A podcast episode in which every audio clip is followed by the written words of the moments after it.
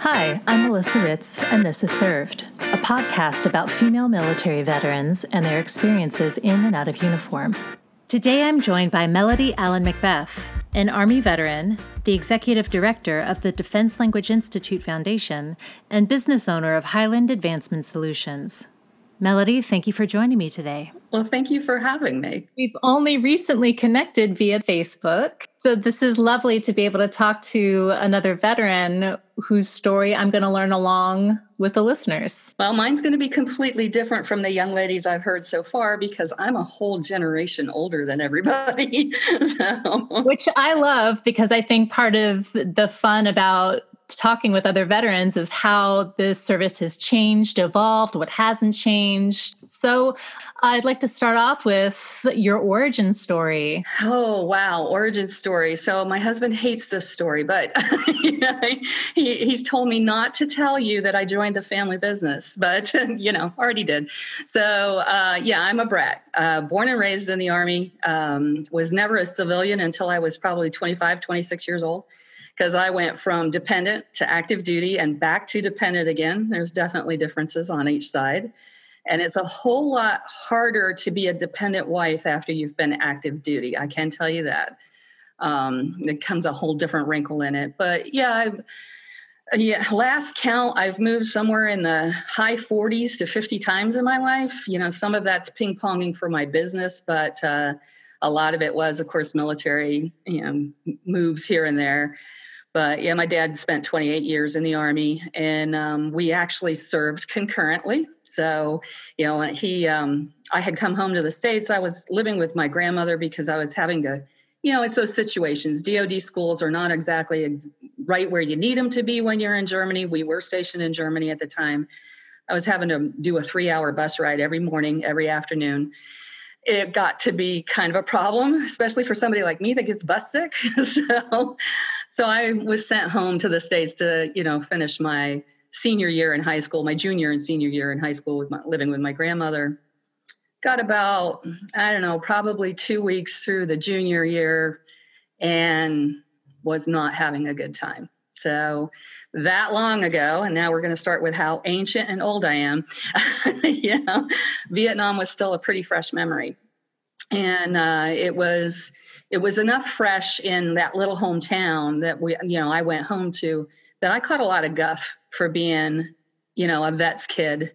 And it got, it, you know, it just got out of control. And I said, that's it. I'm going to quit school. I, when I was in Germany before I came home, you know, when I was actually a sophomore in high school, I had helped some of the, we were stationed on a CAV base and I had helped some of those tankers get their GEDs. and I'm like, why can't I get mine and just be done with all wow. this?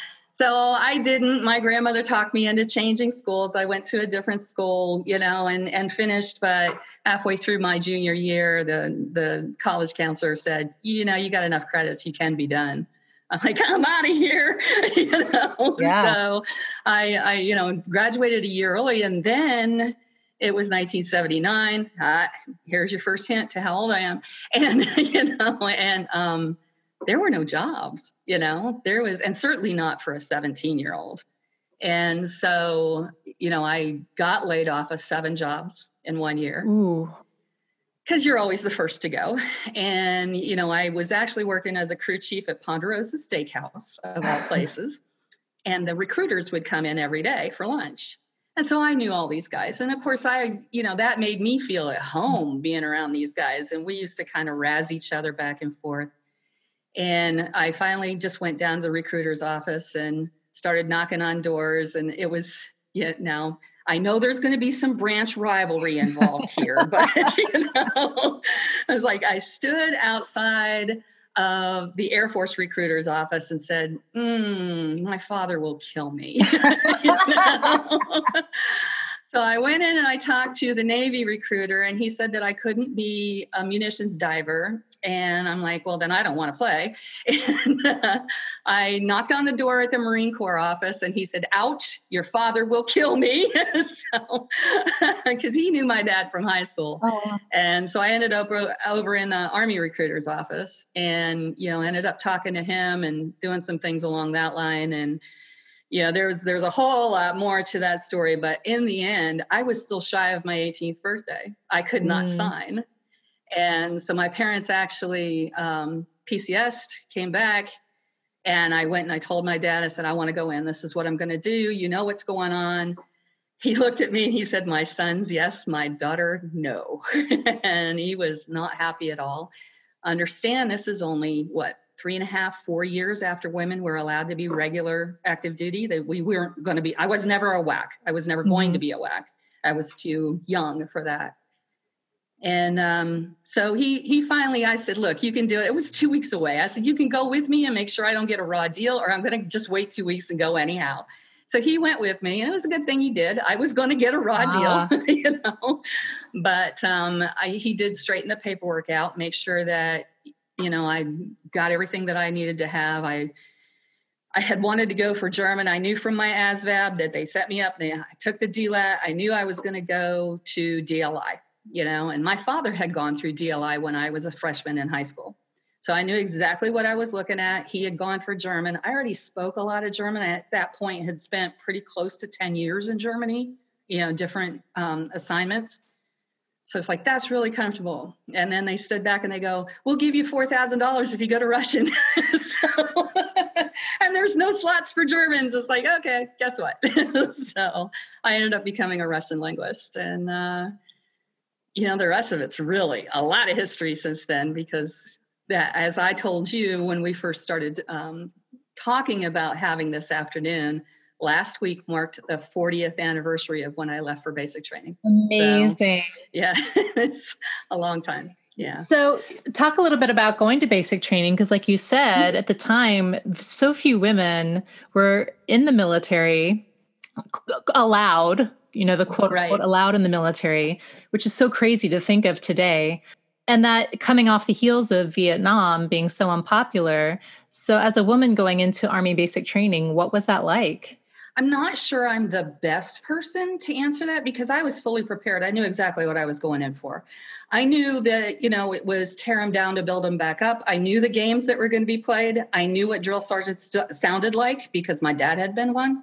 So, you know, I I had been through kind of a lot of that already. And uh, you know, we had we had done two and a half years in Fort Benning, Georgia. I, I knew exactly what cadence sounded like. You know, that's what you wake up to every morning. So, some of that, I'm not sure I have the best perspective on, but I can tell you that we were not welcome. That was very plain and obvious, you know, uh, at least in my mind. We were always being kind of told, you know, it was, I'll give you an example. All right. We went to the firing range, we're zeroing weapons, we're qualifying, we're doing all this kind of stuff. I've been shooting since I was seven years old. And I did. I, I had a very good, very tight pattern and finished before everybody else. And I had to take it to the tower. And they announced from the tower and started browbeating the guys, you're going to let this girl beat you. And wow. it's like, that's not how you do this. That's just not how you do this, you know? But that was you know that's how a lot of things were done during the time that we were there. I was in fort leonard wood missouri. Oh, you know and, nasty hot at this time of year. But um, you know it was it just i went through a mixed um, unit. So there was three platoons of guys and two of girls. And a lot of times that was it felt like that was used as an opportunity to abuse the women okay we were we were set up in situations where the guys are bigger and stronger. There's no doubt about it. And you know it's like hitting you with stuff or things that you were going to lose. And there were times when people would laugh about it. Now that's not it wasn't i'm sure that some of those people if they had the distance and the memory of it now would say what was i thinking? I would like to hope that's what they thought. But at the time it was the culture you know, we were trying to break in into the old boys network and they did not want to let us in. How many women were in your is it a platoon? Uh, you know, I'm I'm not going to be good with those kind of numbers. I really don't remember, but the only said there were two platoons of women. I do remember that. Um, and we so we had what probably four or five squads 10 people each somewhere in that range and uh, you know there's some of them that stayed and you know went to truck driver school there was a bunch of us there was about 40 of us out of that entire unit guys too that ended up going to Monterey. And, you know, you can't beat that as far as your next assignment. That was glorious, you know, as far as that goes. But, uh, you know, AIT for a linguist is something that is everybody else stands back and goes, ooh. and, and then that's the year that Private Benjamin came out too. So that was always, you know, a little bit of a fun thing. You can quit whenever you want to. And you've got barracks that look over the bay. It's like, yeah, um, yeah I guess I did join that army. So. so you go to DLI, the Defense Language Institute for Russian. How many women were there with you at that time? Oh gosh, I would say it was probably half. You oh, know, wow. half. Uh, there was, um, you know, there again, I would say there was probably 120 of us to start, maybe a class or ro- what they call a rotation. And I, my memory is that it was split half and half, and I'm sure it wasn't. You know, because when I start thinking about particular classes, when there would be 14, 15 of us in an actual classroom, it was less than half women. But you know, we I think more than anything else, when you're talking about that demographic, the people that went to DLI, at least our unit, our group, and I don't know if it's true of all of them, but we were a bunch of mouthy women and we were not letting the guys get away with anything. And so anytime it was, you know, any comp- competition was happening or anything was competitive, we were given back just as good as they were getting. You know, it was just this give and take. And I never felt like I was a minority during that and you know we had instructors that were frankly that were um, women that had been in the russian army. So for them this was this is just what you do. You don't treat them any different because this is just the way it is. It's a 48 week training. So you're there for a long time and it's intensive. I mean and it's not the longest one. You know i know um, mandarin chinese is longer.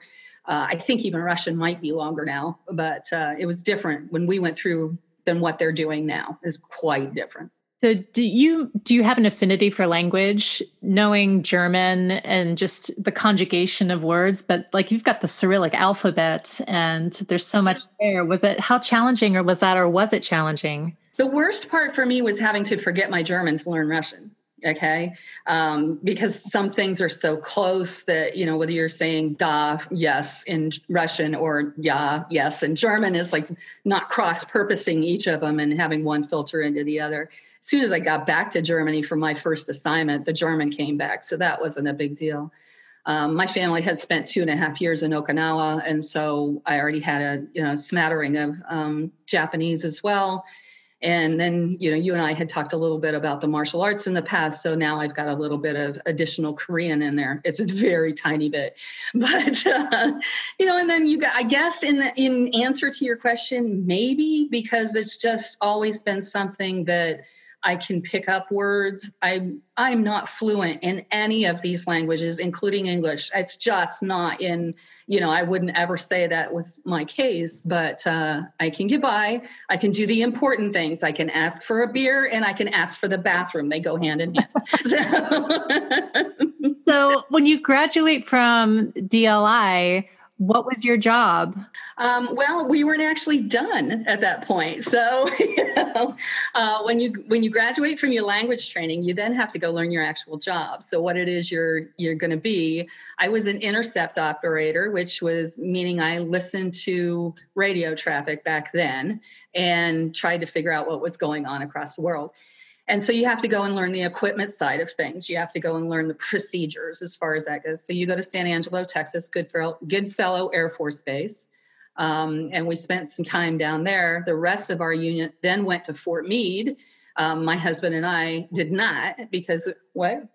Sorry, Fort Down, Fort Devens. I always goof it up. He's correcting me over here, so that's nice.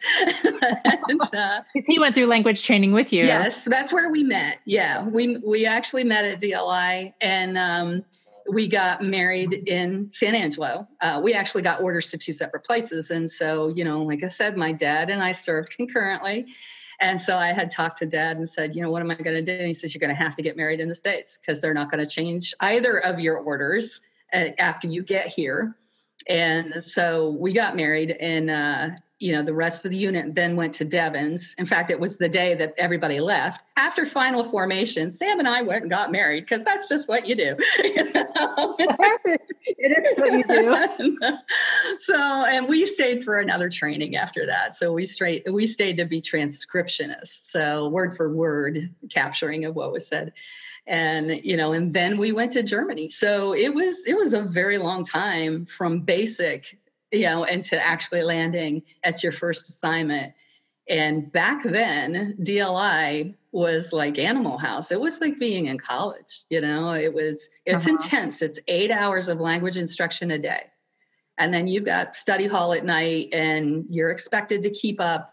You know, there's not a lot of coddling going on. That's just, it's, that's just not the Army way, you know, but uh, it does it, it, it's not like what it is now. I can tell you that. Having been to you know the Presidio of Monterey, being on base on post, and seeing how you know some of the physical requirements that are being involved now, we didn't have quite as much PT requirements while we were in language training as what I see the students do now. You know.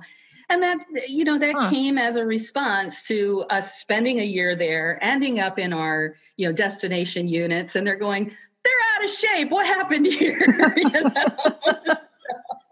so I, I get where all that kind of came from, but I I tell you, sometimes I look at what's going on out there and and they're strack. I mean, they're the best um, soldiers and sailors and airmen that I've ever seen. They're just like on point and so intense about what they're doing with their languages. And I think, man, if that was me, would I have quit? so, um, but we had fun. We really had a fun time. So then you get to Germany and you're transcribing what you're listening in on. And how long did you do that for? Um, well, there was a little wrinkle. okay. When I checked into my first assignment, little did I know I was already pregnant with our first son, okay, or our first child and uh, I didn't. It took me a little while. You know, it wasn't. It was very early in the pregnancy, and so it was just a little bit later that I found out.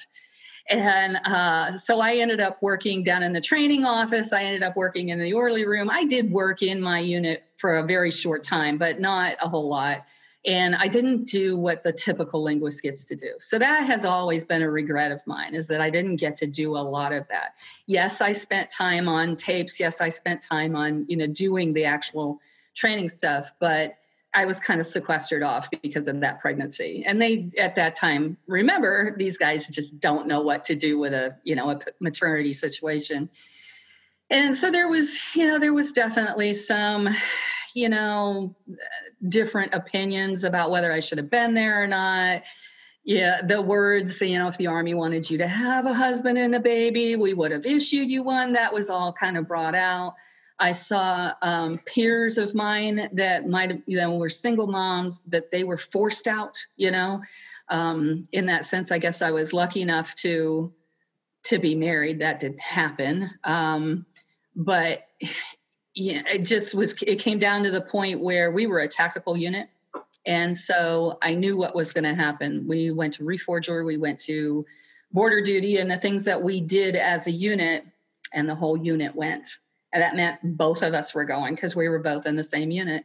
And, uh, you know, then we're talking 24 hour a day babysitting, you know, childcare, all those sorts of situations. And so we made the decision for me to separate from active duty. And I still did my entire hitch but I separated from active duty while I was over there and went back to the dreaded, you know, dependent wife.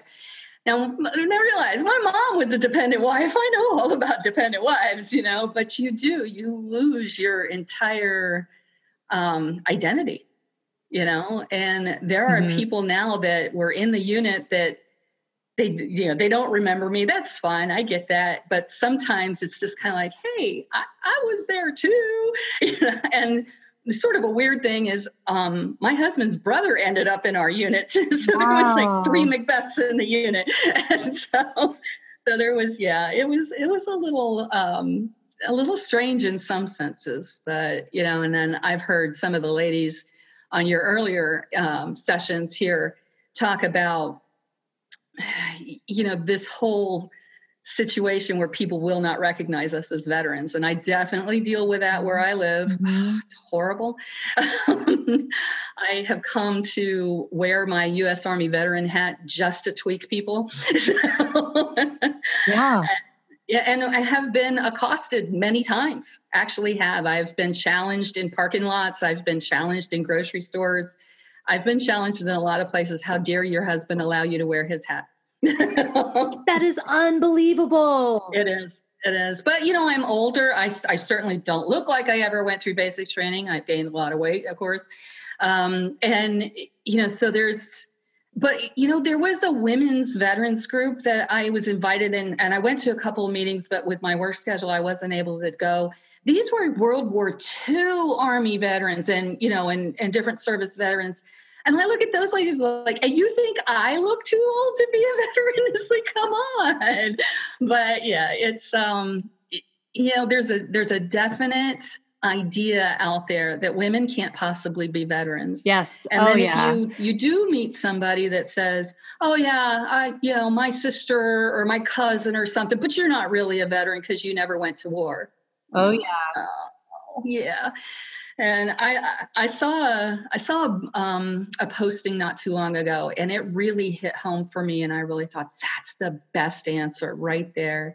Like number one, I was a Cold War veteran. You know, there really wasn't action to go to. We were as close as we were going to get where we were stationed, and you know, and but even if it had been later, and I had never left the states or something of that nature, which does happen to a lot of veterans you know, once you join that branch of service, you're theirs. It's not your choice anymore. And so you go where they send you. So if they chose not to send me to the front lines, that's not my fault. I'm still a veteran, you know? And and I get I think from living where we do, it it's made me a lot more militant about my veteran status than I used to be mm-hmm. because it's like I said, it's more about representing for everybody else. Mm-hmm. Like, hey, how dare you? you mm-hmm. know, I did all that too, you know. I went through basic. I, you know, I was in the top of my class at Russian. I did all those things. You know, I wasn't the top, but I was in the top. And, you know, so it was, it's like, how, how dare you? You know? Agreed. And it's uh, what I've said before why I wanted to start a podcast because uh, just to educate the war movies that we see are always the men's perspective and the women are there to entertain the men or at right. night off duty that world or trying to be men or trying, you know? exactly and so um, yeah. i got out in 03 and i for 15 years didn't really talk too much about it because I got the whole you don't look like a veteran. Well, you didn't go to war. Yeah. Oh, but mm-hmm. you were just mm-hmm. in the Air Force. So that's not really the military. You know, but I've deployed in PCS and I went to over 30 countries and I've traveled to almost every state. And like you said, I put the uniform on and there's a lot of times I didn't have a choice what, what to do. And what do veterans look like? What do female veterans look like? So it's actually opened doors for me later that there's all these programs now, especially in Los Angeles where I live, where Hollywood wants to be more inclusive. And how can they do that? Let's open up a lot of programs to veterans. And so then all of a sudden, within the last three years or so, I was like, oh, wow. I'm being recognized as a veteran, and now all these doors have opened and these programs and opportunities are available. And so many women are out here with the men. And I think even with the generation post 9 11, because so many women are in the military now serving, a lot of the guys, the male veterans, are just, it's, it's, no big deal to them. It's just like they're back in the military, right? Because we've got such a presence now. And I think I was reading that over 30% of female veterans are post 9-11 veterans so we're the branch we we keep going in we're not going anywhere so you're going to have to accept it and see what what does this look like and hopefully educate people and i'm so sorry that you get accosted like that where you live it's i um i have a similar experience to that it's only happened to me once but I was at a Lowe's parking lot and they have a veteran parking spot. And I was like, this is so cool. And so I parked in there. And when I got my hair down and I don't look like this veteran, and um, somebody was like, you, you shouldn't be parking there. That's stolen valor. I was like, who are you to question? So I was like, well, what makes you think I'm not a veteran? Well, you don't look like a veteran. What does a veteran look like? And they just huffed and puffed and they went inside. But I was seething about it, but also like felt so helpless.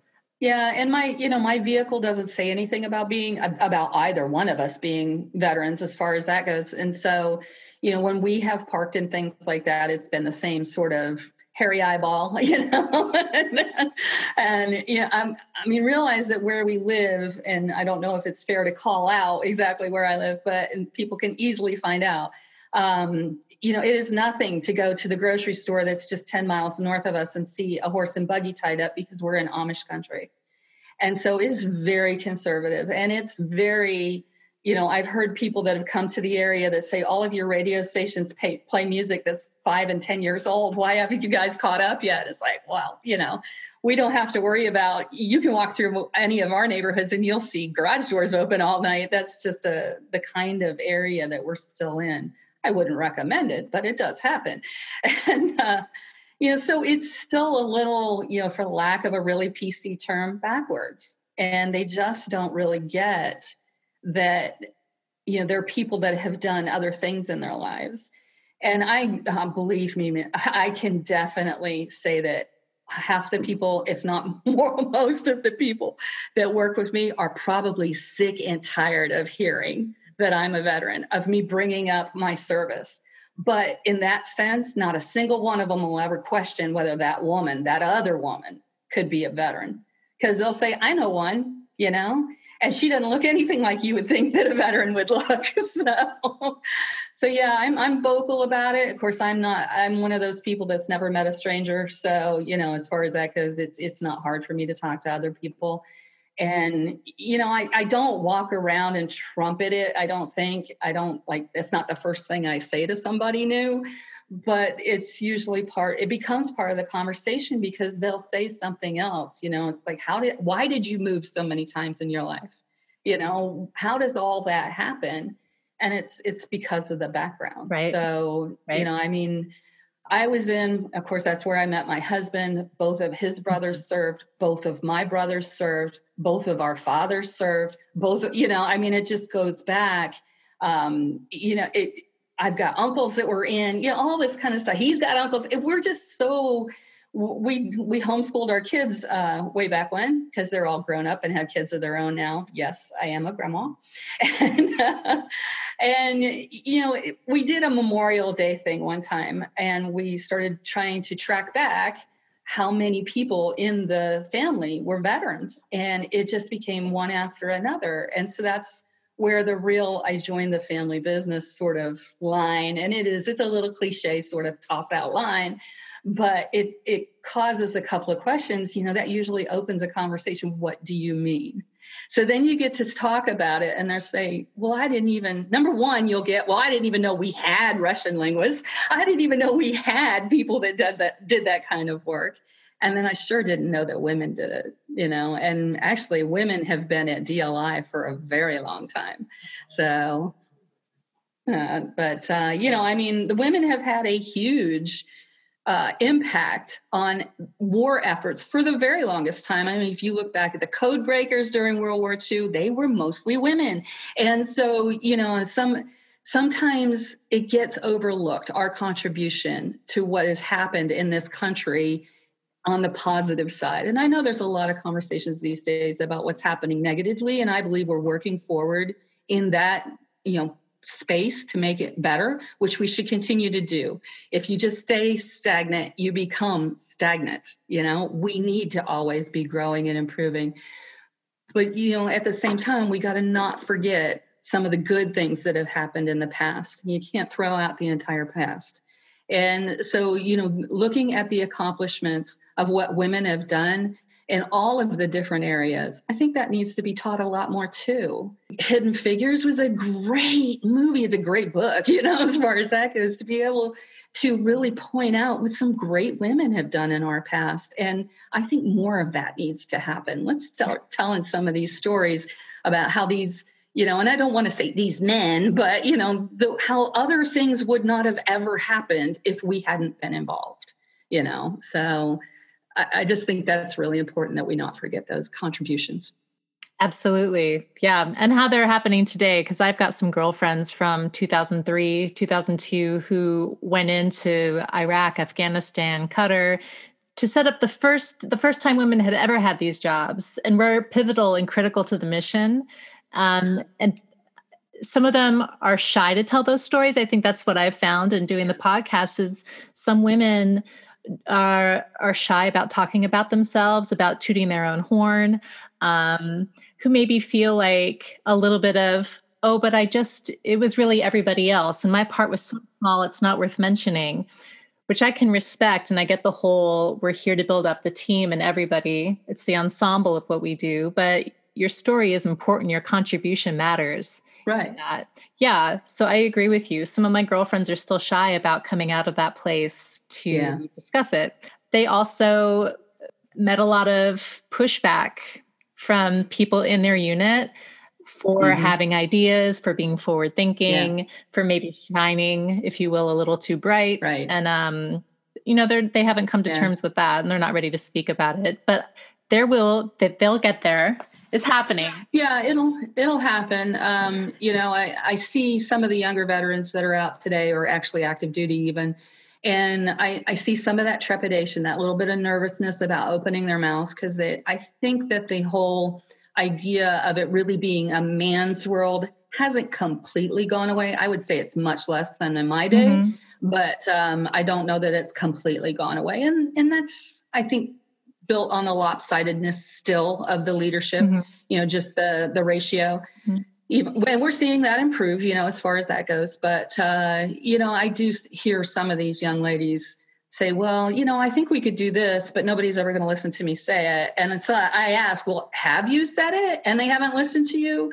Because that's that frame of mind doesn't matter whether you're military or not. Right you know if you're working in the civilian side of things and you've got a great idea and you're just sitting there not helping anybody. And so that's you know i i like to think that i've always been you know somebody that really gets the input from my teams whether they were military or not. You know i didn't really ever I did have rank when I went in basic training because I was in ROTC in high school. Oh, wow. so, yeah. So I went through basic as an E3. And so I was actually a squad leader. So, you know, that was my, the full extent of my military leadership, you know, as far as that goes. But, uh, you know, as far as um, the outside now, you know, I've, I've been in charge of some really big groups. I own my own company. I have people that work with me you know things along that line. And so there is that leadership aspect. And there's some of it that does come from you know definitely my military experience. It's like there's going to be casualties. Mm. knowing that sometimes that is going to happen is a little bit liberating because you can say we're not going to come out of this unscathed depending on the situation and being able to call that at that time it's like, sure, you want to limit the damages as much as you can, but there are times when you have to recognize that that is going to be the case and then do what you need to do. Mm-hmm. You just have to power forward and get it done. Mm-hmm. And thankfully, I don't have to deal with that so much in my world now, but you know, I have had to in the past. So to backtrack just a little bit, um, you have your son, you're overseas, you're becoming the quote unquote dependent wife. Um, and then did your husband stay in the military? No, I mean, he did his full hitch. You know, like I said, we both did our full hitches. I just separated from active duty because I actually got called back while we were in Florida. I got the call to come back. I did not have to go back. He had to extend so that we could go, get quarters. So he was in for um, his active duty was a little more than five years, I believe, out of our, our entire six year. We had to sign up for six years. And so, okay. you know, we did the full six years, and he had some that was, uh, you know, went back onto the IRR. And then he did actually sign up into, I think it was a guard unit in Florida where we were there down in Orlando. And, but he became a bread man. So that's delivering the bread to the grocery stores and the restaurants and things like that. And breadmen work Saturdays and there's no leeway for letting them to go somewhere else. And so he, you know, he did have to kind of separate couldn't couldn't go and do his yeah his drill and things like that. So and it was a, it was um it was a unit that they were getting deployed a lot. So you know at that time. So it was tough but uh you both of us i think in there's a lot of times that i've wished that i had stayed in a lot of times i wish i had stayed in especially now that i see all of our peers are you know double retired they retired from the yeah. service now they've retired from the alphabet agencies or whatever else they worked at you know and it's like golly right. that would be nice but uh, yeah. yeah. i'm still out here slogging away i know my girlfriends have retired in recent years and part of me is so envious of that yeah. but part of me i'm glad i, I did the path yeah. i did but yeah sometimes i'm like i need to find a man with survivor benefits. Well you know that's that is one of the big things is you know things have changed and having that healthcare option is right. a big burden right now. I mean uh, we won't even talk about that anyway further but it's um, that would have been nice to have had. But and then you know you can't ever look at the road not traveled because right. there's so many things that could have happened. And you know we've had a really hard life at times. We've been through some really bad and horrible ugly things but we've been through some really great and wonderful things too. And so that's you know we've been married for oh you ready for this? The end of january 39 years and so, and all because of monterey. I applaud that. That's amazing. Do you speak russian to each other every now and then? Yeah a little bit but not too much. I mean we it's not really that that often anymore. We've got a couple of friends that are really still, you know, they're much more fluent than even when we were around them. And hearing them makes you envious. Gosh, I wish I had kept it up better. And I have used mine after I got out. There was a couple of um, situations where I've actually had to use my language, and a couple of situations where I got forced to use my language. But um, uh, recently, I started picking up uh, Duolingo. is a nice little app. It's free, and so I just started practicing my Russian again. Just you get your mouth wrapped around some of those different letter sounds, you know, and uh, that's all of a sudden it's like, wait a minute, why won't my tongue work the way I want it to? and, uh, and, then hearing it again, you know, you really do have to. The best way I can put it is if in the United Kingdom they speak English. It's just not American. And so, you know, sometimes when you listen to somebody, when you immediately start listening to them, you can't understand what they're saying. But after a few minutes, you start picking up the cadence and some of the, the difference in, in word pronunciation, and then you understand them a whole lot more. And it's the same with coming back to your lang- your your studied language, your target language at DLI it's like, oh, oh, I remember that. Oh, it's coming back to me now. you know?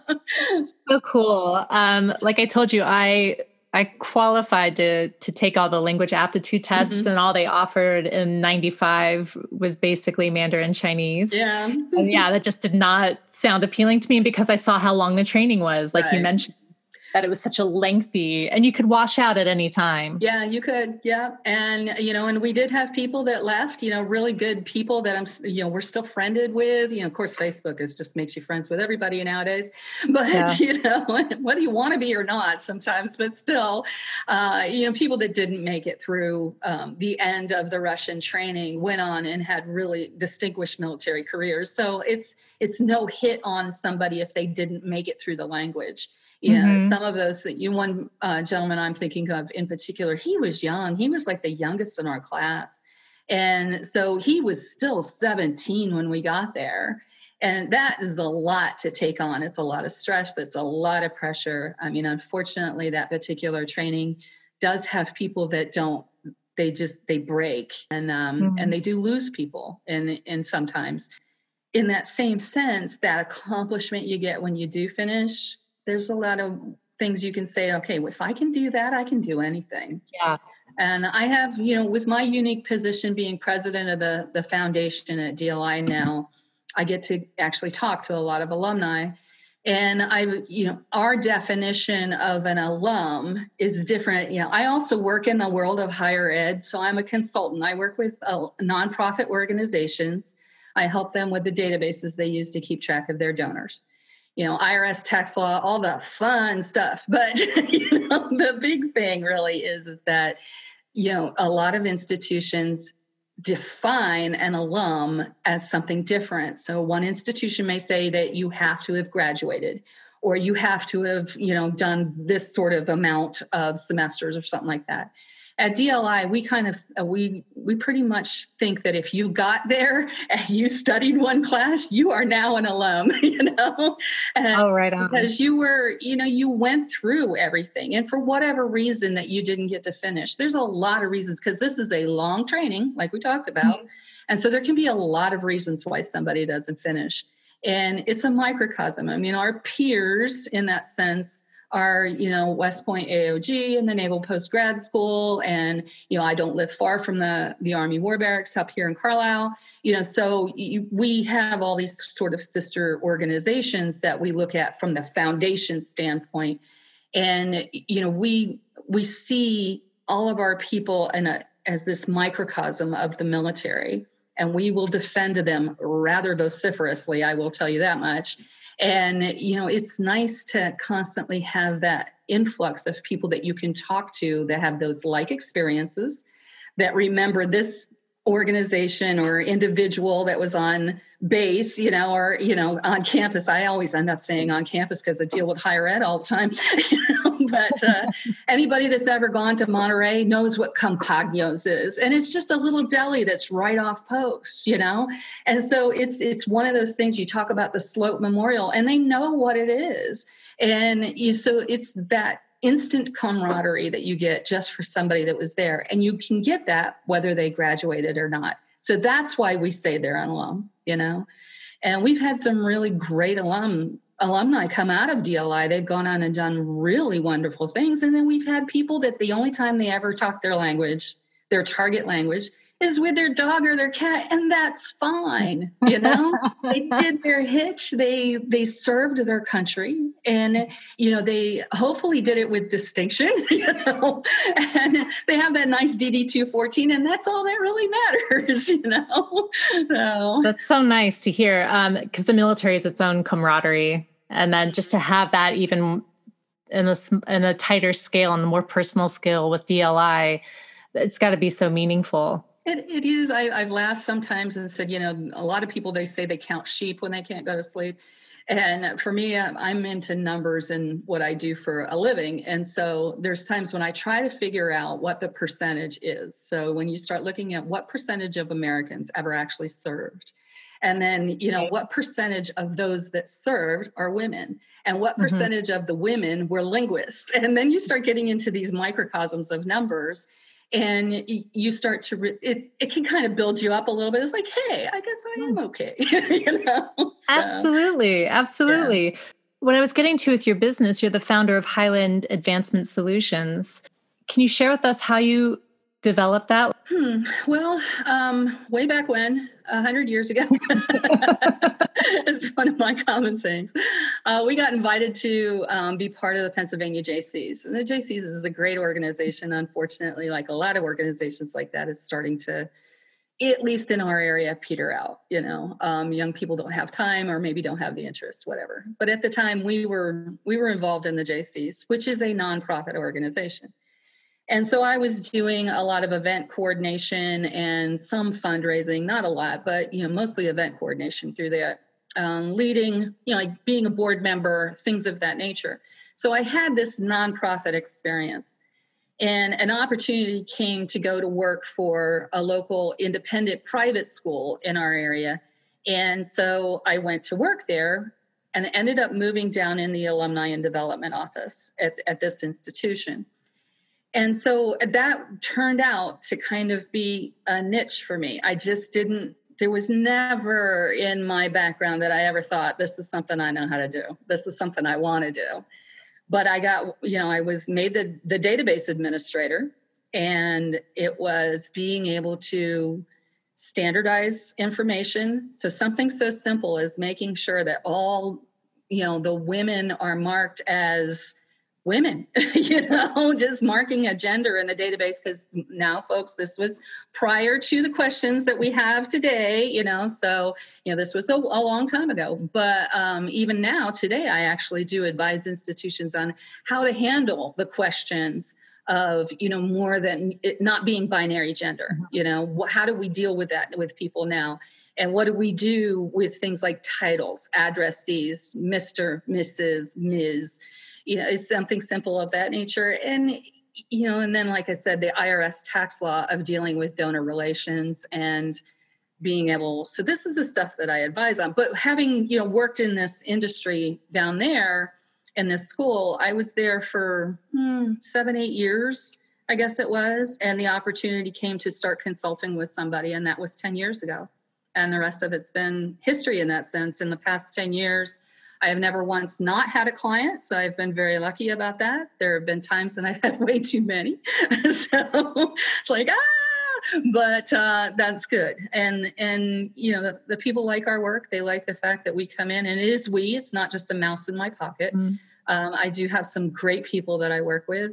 And we go in and we tell them, you know, it can be as simple as if you start doing it this way, your life will be easier.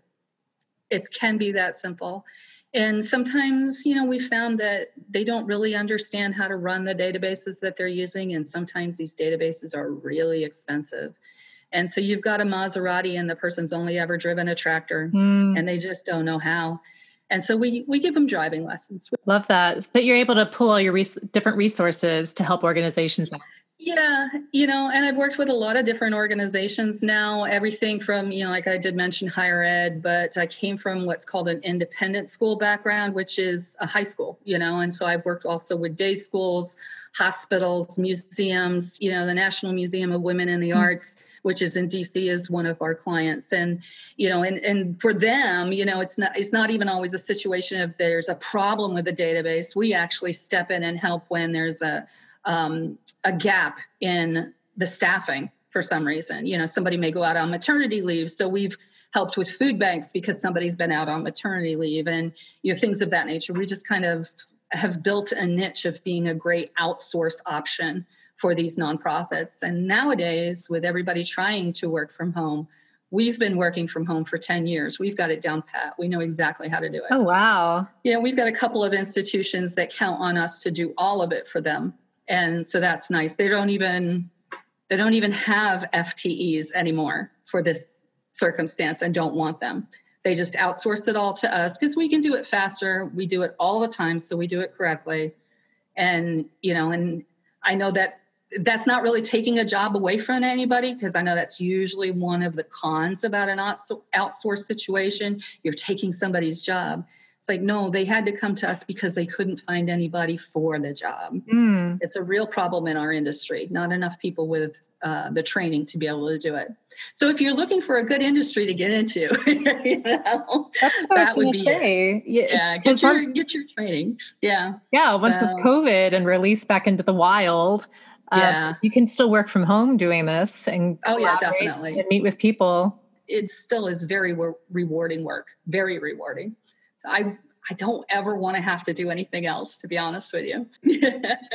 you know, it's just a lot of fun because I've been able to kind of, as I've had to go to some area for work for what I get paid to do, I've also set up a happy hour for the DLI alumni so that we can get together with them, you know, and just be able to kind of go around. And I'm missing that this year. I had so much fun last year doing that. And we've tried to do a couple of these video things, but it's so hard because you got all those people trying to talk and you can't really do it. So, right, right. So, while you're doing your higher education and maybe going into some of the high schools, does it ever come up your military background? Do you ever have the opportunity to talk to young women? Because I usually like to ask the question if a young woman were to ask you about joining the military today, what would you say to her? Yeah, um, and I knew that was a question that you do ask. So I started thinking about it. Number one, I have a niece that's currently a Marine. Okay, now she never came to me and asked me, but uh, you know, as far as that goes, she lives in uh, was is from the Richmond, Virginia area. So um, we're separated far enough geographically that I wasn't part of that conversation.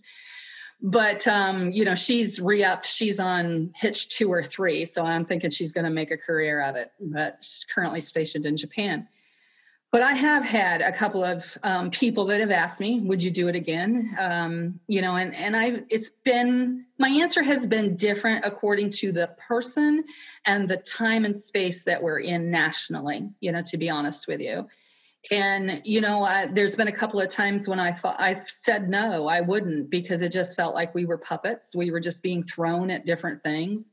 Um, and you didn't really you never really do have any control over that situation. Your whole control is don't go in in the first place. But uh, you know if you're going to go in you have to know and this is the big thing i do ask people what is it that you want out of this situation? You know are you going in to get your education benefits for instance? There's lots of scholarships out there you know? Uh, you don't have to do military service in order to get through a college. You know there's there's believe me this is what i do for a living. There are lots of scholarships out there. Uh, if you the school that you want to attend doesn't have one go to a different school you know?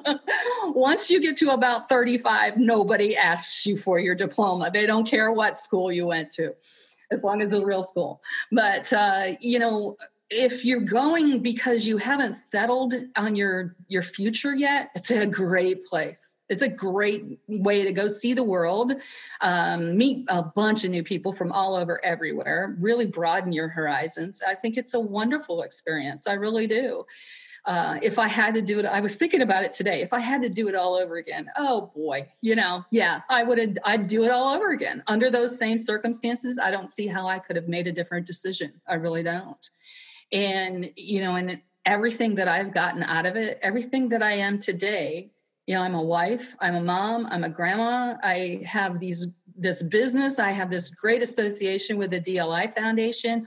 All of it is from my military association. So yeah absolutely i think it's a wonderful thing to do Am I a great recruiter? Probably not, because I'm going to try to get anybody that comes through. I'm going to ask them, "What do you know about languages? You need to go to DLI." You know, and so, and I meet people. I, in fact, uh, the last time that I was traveling, I guess it was in February. I was in Nashville, and I had an Uber driver and he was talking about how he just couldn't get settled into a job. That's why he was doing uber because i always ask the uber drivers why are you doing this? You know? And, and so i was talking to him and he was young and i said have you thought about going in the service? And as we talked he let out the story that he had come to the united states with his parents uh, from vietnam when he was three.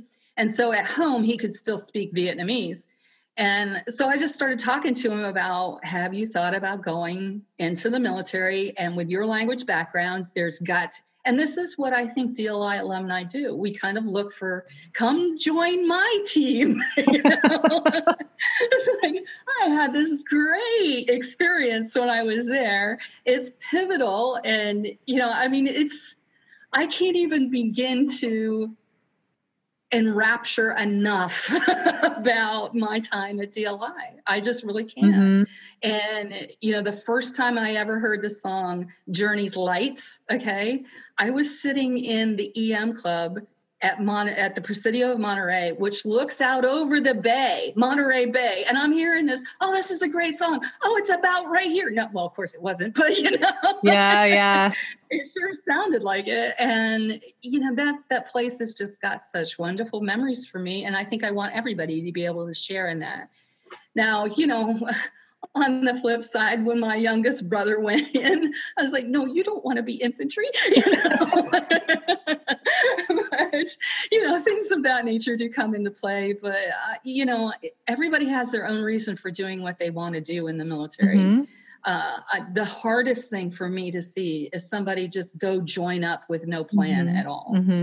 And then they, they do their hitch and they come out and they still don't have a plan mm-hmm and then they are very sour on their military experience and it's like well you didn't make that tool work for you mm-hmm. so you can't really blame it and you know i mean i get it. Everybody has a different experience when they're in. I've seen people have really bad experiences. And of course you know those of you that have gone to war i can't even imagine. Mm-hmm.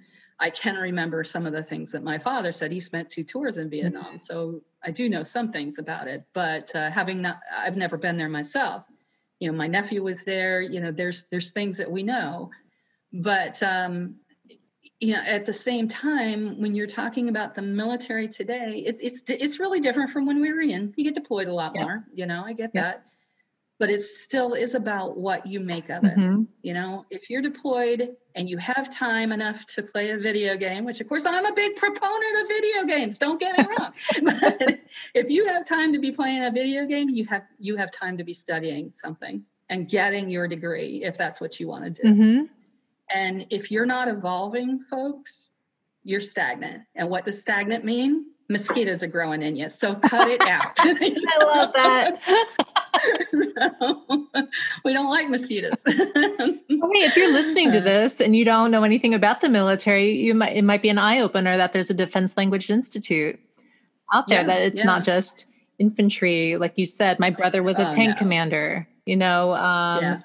Yeah. I worked in the medical field. There's just so many different kinds of jobs out there. So the great is. thing now that I also talk about on almost every episode is that with the internet available, you can just research what's out there now. So you really have a better idea of what you're signing up for because uh, when I joined, it was just like a pamphlet. And coming from a military background like you, I grew up in the military. My dad was still active when I went in. So I knew Mhm. I got the culture of it.